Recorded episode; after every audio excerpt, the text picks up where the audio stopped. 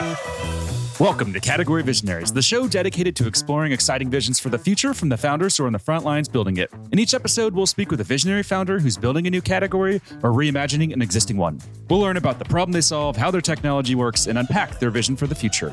I'm your host, Brett Stapper, CEO of Frontlines Media. Now let's dive right into today's episode.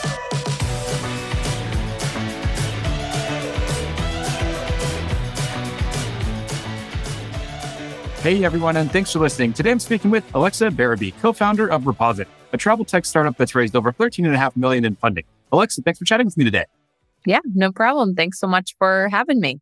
Yeah, no problem. Excited to chat. So before we begin talking about what you're building there, can we just begin with a quick summary of who you are and a bit more about your background? Sure, no problem. So I'm Alexa. Grew up in New Hampshire. I went to Santa Clara University out in the Bay Area. And then pretty much since college, I've been working in the, the sales kind of tech startup realm. So started my career at a company called Main Street Hub. We did social media management for small local businesses all across the US.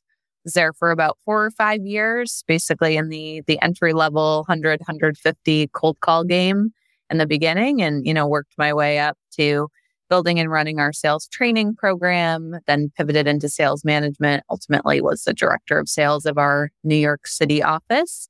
And then I left there to join another startup called Vettery, which was an online hiring marketplace.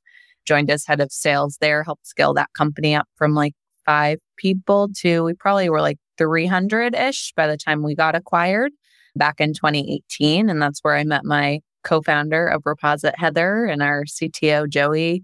Our head of sales has been with me at Reposite since Main Street Hub and Vettery. So full circle. But after that acquisition, Heather, my co founder, and I just kind of looked at each other and said, that was an awesome ride. We feel like we learned a ton and we feel very capable and prepared to go out and do this on our own. And so that's what we did. I don't know if you want me to go into the full kind of story at this point, but that is my background. Yeah. So to zoom in on a few things there, mainly just around sales, what was it about sales that attracted you to it? And did you know early on in life that you wanted to yeah, have a career in sales or where did that come from?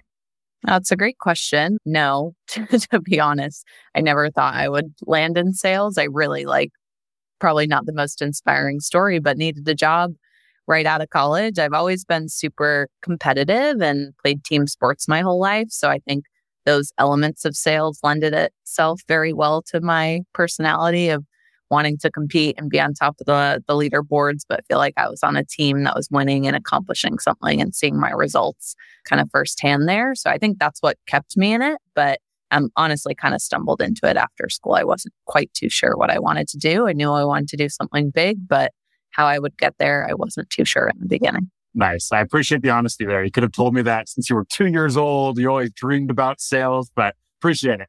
I think I had a notebook that said I wanted to be the first woman president of the United States when I was five. So that was where my brain was going. and, and we've landed here. So slightly different, but ambitious nonetheless. Nice. I love it.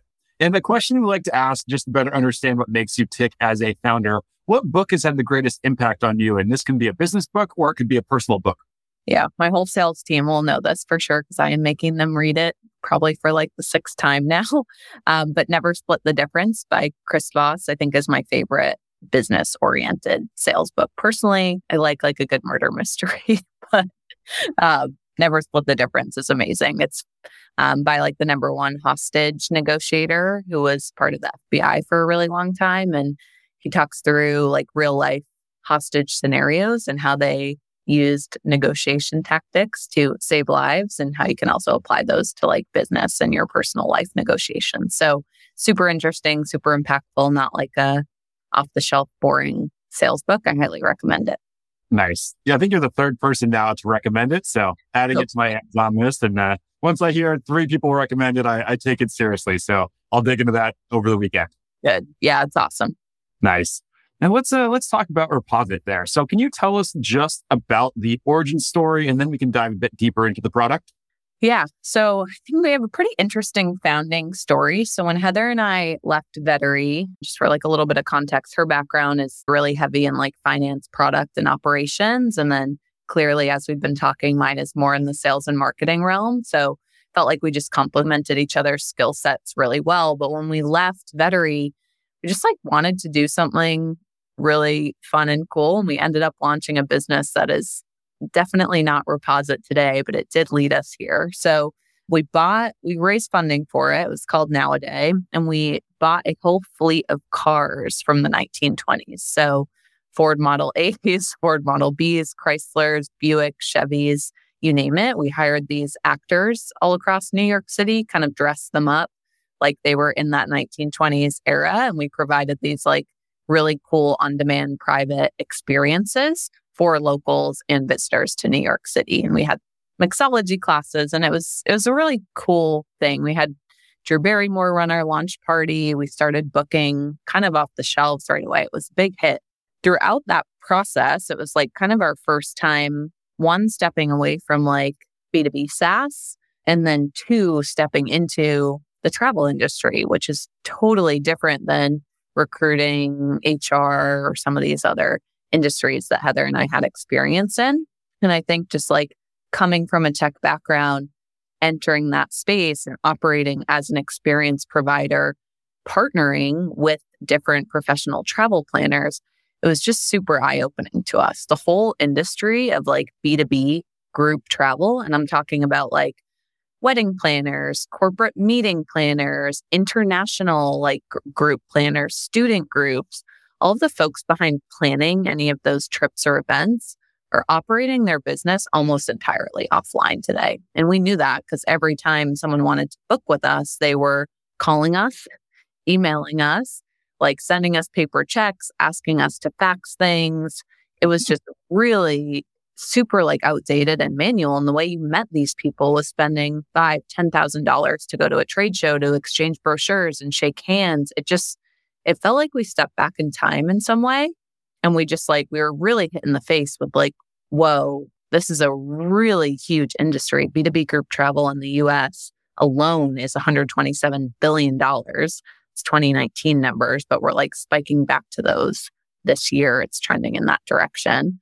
And it operates almost entirely offline. There's no like, there's no book now for group travel. There's no way to like pull together a large event through one tech platform today. And so after just like really thinking through that and doing a bunch of discovery calls, we essentially like had enough conviction that we wanted to totally pivot our experience company into kind of going back to our B2B SaaS roots and basically building an all-in-one workspace and marketplace to pull together activities, experiences, hotels, venues, restaurants, anything that could be part of a group itinerary and get those folks easily connected with the planners themselves and then give the planners a way to basically run their whole business online instead of operating out of outdated spreadsheets, phone calls, and emails. And why do you think the industry operates that way? And I'm sure you're not the first founder to say, wow, look at this massive market opportunity yeah. here. And you had super ripe for change and disruption. So why hasn't it been so slow to change and embrace technology, do you think? I think it's because groups are like they're really complicated and hard. It's not, if you think about like all the major technology that exists in the travel sector today, there's a lot of incredible solutions. They're just all geared towards like consumers. So, like, if you or I want to go on a trip, like, you're probably not going through like a, a travel agent. You're going to Expedia, you're going to TripAdvisor, you're going to OpenTable or Yelp or any of these things to make your reservations. But when you go to any of those sites and you try to book for 20 people, 30 people, 50 people, it doesn't allow you to do that. You like hit that drop down, usually of somewhere between like eight to 14. And then it says like call this phone number or fill out this private events form. And when you do that once for one dinner, it's not a huge deal, right? Like if you have to plan a group dinner once, it's a little annoying. But if you put yourself in the shoes of these professional planners who have to book transportation, multiple restaurants, a hotel, like airfare, everything, it becomes super overwhelming to get all of those responses back, just like in a notebook or in your email. And I think no one's wanted to tackle the issue because of that. It's like it's very complicated to tackle group bookings. There's dynamic pricing for everything. So, like, hotels cost different on a Wednesday in a certain season versus a Saturday in prime season. And same with restaurants. It's like it's very, very dynamic in that. So, it is a very large problem we're trying to solve. Wow. Yeah, it sounds like it. And something that's in house, do big, huge companies have someone in house that's responsible for this typically? And are you working with them or is this working with companies that offer this as a service and you're helping them deliver this service to their customers?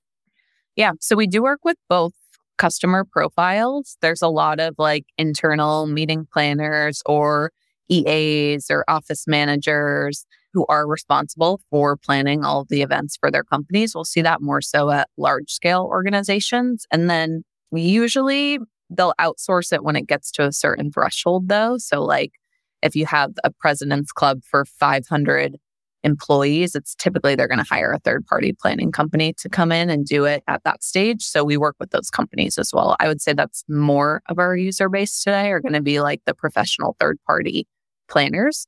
Um, but we do have in house like meeting planners as well for the direct corporate companies.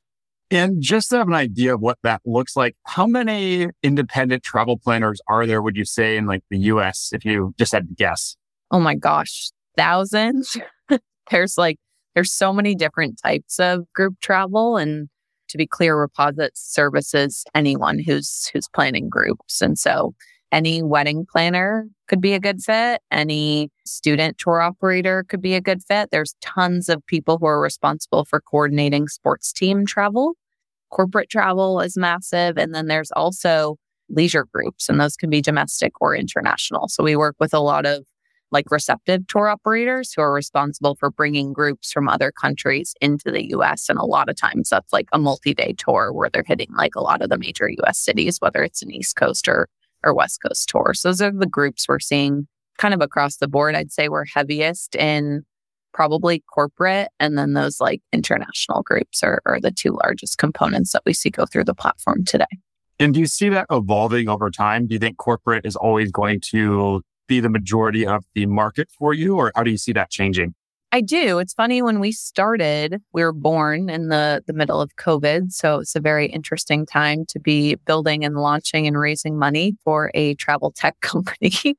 but when we started, like things looked a lot different. It was a lot of like domestic leisure groups who were going to national parks, who wanted like glamping experiences, who wanted access to hikes and things where they had a lot of like outdoor space because that's what was on the top of everyone's mind. And then over the past year or two, we've really seen like a huge return to cities. We've seen a huge return of corporate.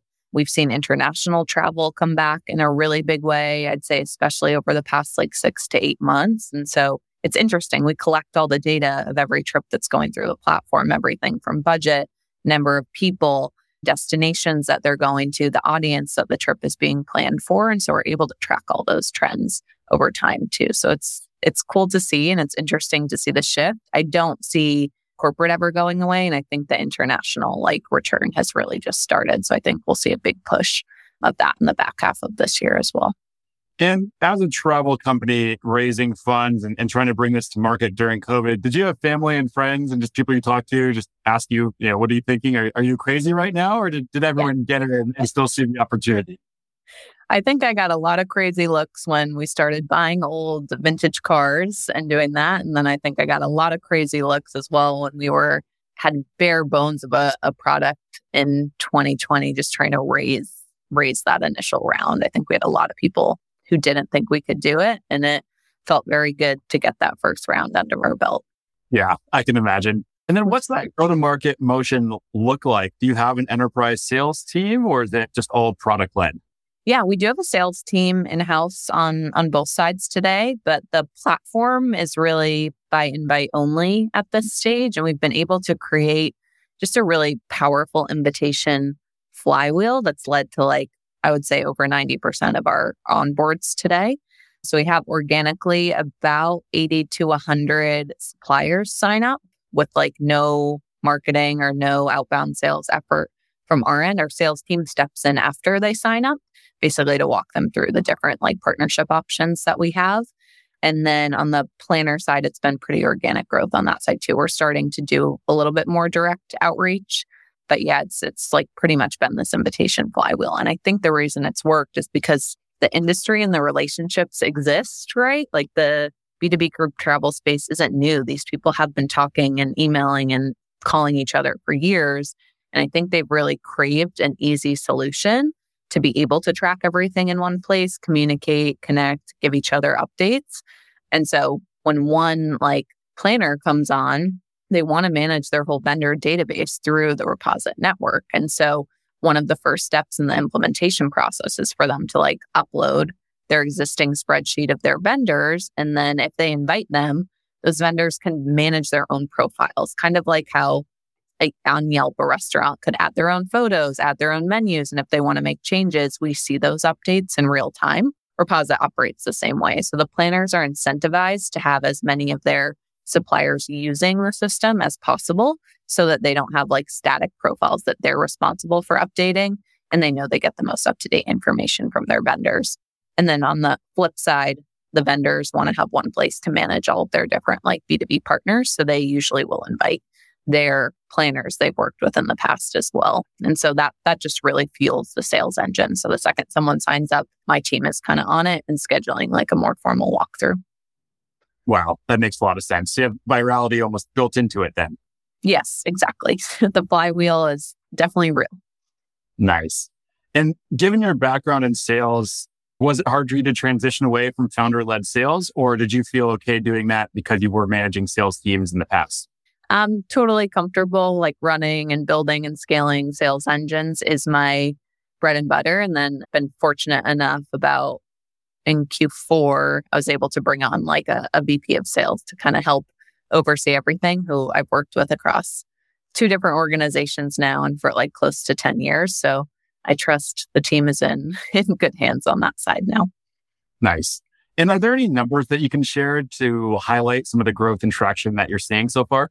Yeah. So our vendor database is now, we just hit over 12,000 offerings that we have on the platform today across 6,000 locations globally.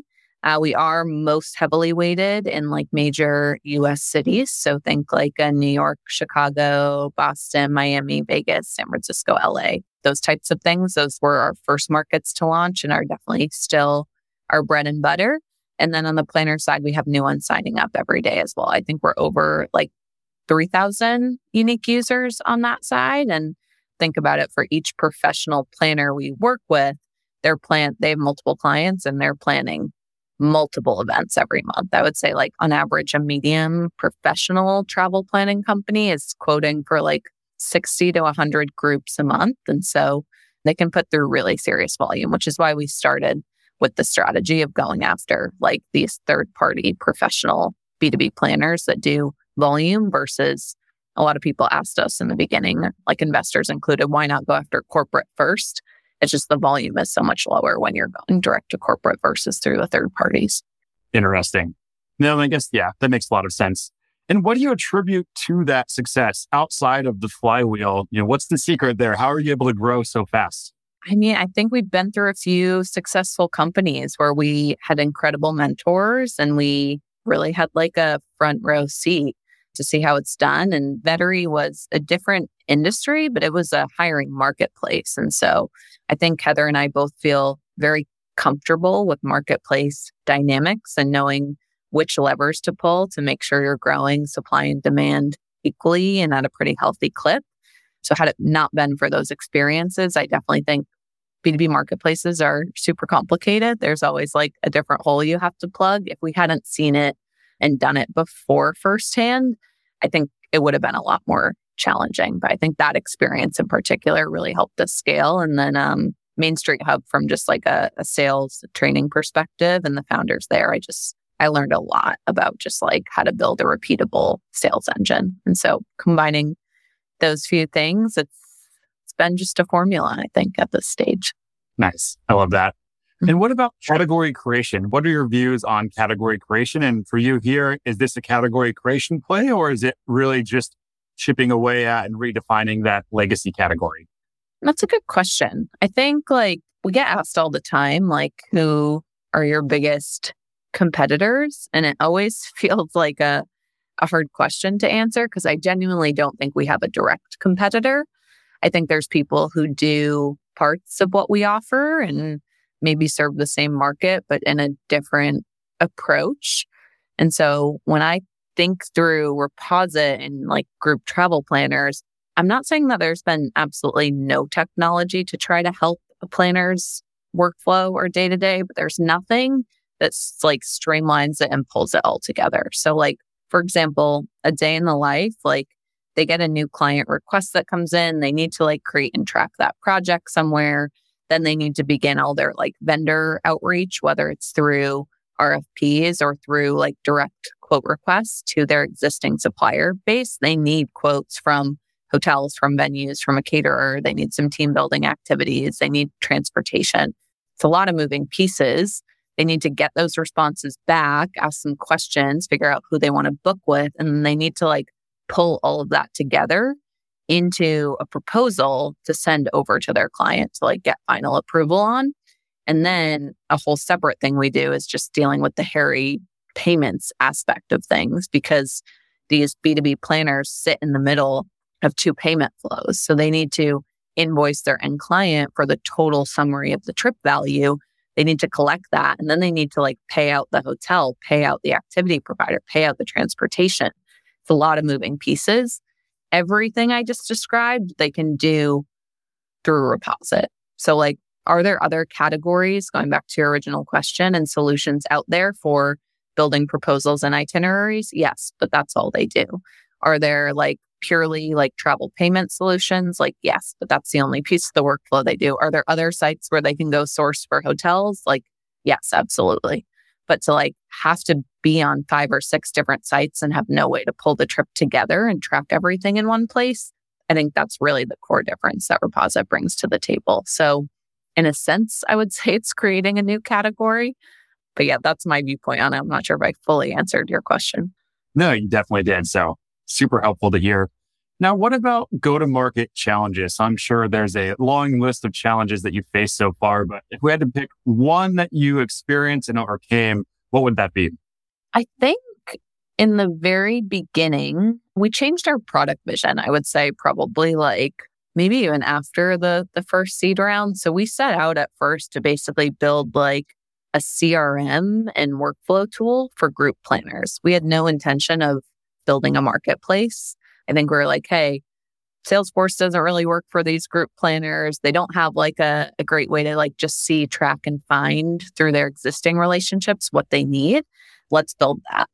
And I think that worked. It didn't scale the way that the marketplace did. We didn't have invitations like flowing back and forth. And all the planners kept coming to us and saying, like, how do I see the other hotels you work with? Or how do I see the other restaurants? Or I need to find a new transportation company. Mine went out of business during COVID. We just heard it enough times that we were like, wow, we really need an element of discover in here in a way for people to find and connect with new folks. And so I would say it was hard to build the business in a really big, like viral go to market way until we made that shift. And then that really changed everything. Since then, it's it's taken off big time. And I'd say there's been, yeah, really no challenges, just like getting new people in front of it or onboard it. Nice. That's amazing. Yeah. One question I wanted to ask, which is you know, more on the business side. So uh, three weeks ago, TechCrunch came out with their article with the incredibly depressing numbers that women founded startups raised. It was like 1.9 or 2% of all yeah. funding in 2022 like what's going on? Um, I feel like you know we uh, put a spotlight. Not right. Not right. Four years ago, and I just don't understand how we've made like no progress, and I think it actually like declined. So, from your perspective, yeah. like how do we change this and, and fix this? Because it, it, just isn't right, and it, it just seems like it doesn't make any sense.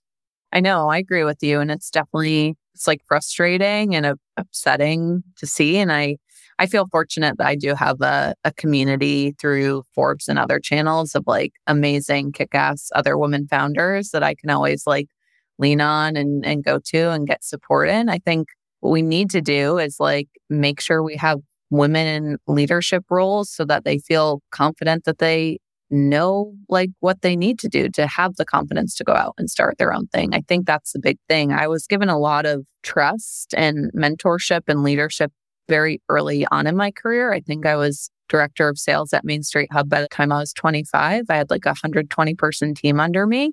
And so like I was able to build enough confidence that early on and then know it wasn't a fluke, go do it again at Vettery, but like really from the ground up, build out the whole infrastructure that I knew I could go do it myself after that. Had I not had that like early belief in me or, or leadership, and I'm so thankful to Matt and Andrew, the co-founders of Main Street Hub, and then Brett and Adam at Vettery for like just trusting in me and letting me prove that out. I don't think if I had not been given like those opportunities that I would have had the like strength or conviction to know that I could go out and do this because starting a company is pretty hard.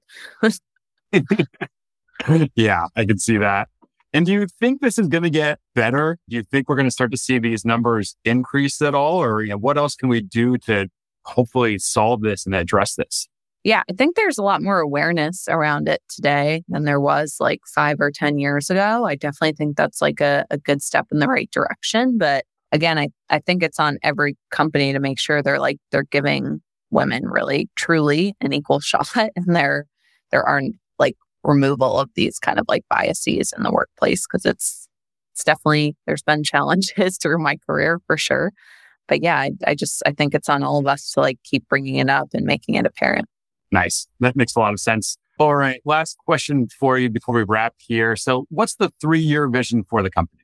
So, I think we will literally be the platform that all of group travel operates on. That is our, our long term vision is to fully move this like offline archaic industry from spreadsheets, from phone calls, from emails into one centralized database. Right now, um, we're really working on like refining our AI and our matching algorithm. And we're close to having the experience of you put in a project, you put in the dates, you put in the city, you put in the group size, you put in the audience, and we're able to serve up like almost a full itinerary of options for you. And so really taking like all of that that manual aspect out of travel and as we continue to collect all this data, our like end long term vision is to have this like book now kind of functionality for group travel.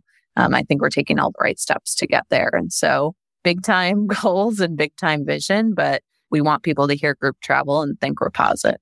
Amazing. I love that. And that's certainly an exciting vision. Unfortunately, that's all we're going to have time to cover for today. Before we wrap, if people want to follow along with your journey as you continue to build, where's the best place for them to go? You can follow me on LinkedIn, and then our website is just reposite.io. Awesome. Alexa, thank you so much for taking the time to chat, talk about what you're building, and share this vision. This is super exciting and look forward to seeing you execute on all of this and making it happen. Cool. Thanks so much, Brett. I appreciate it. No problem. Keep in touch.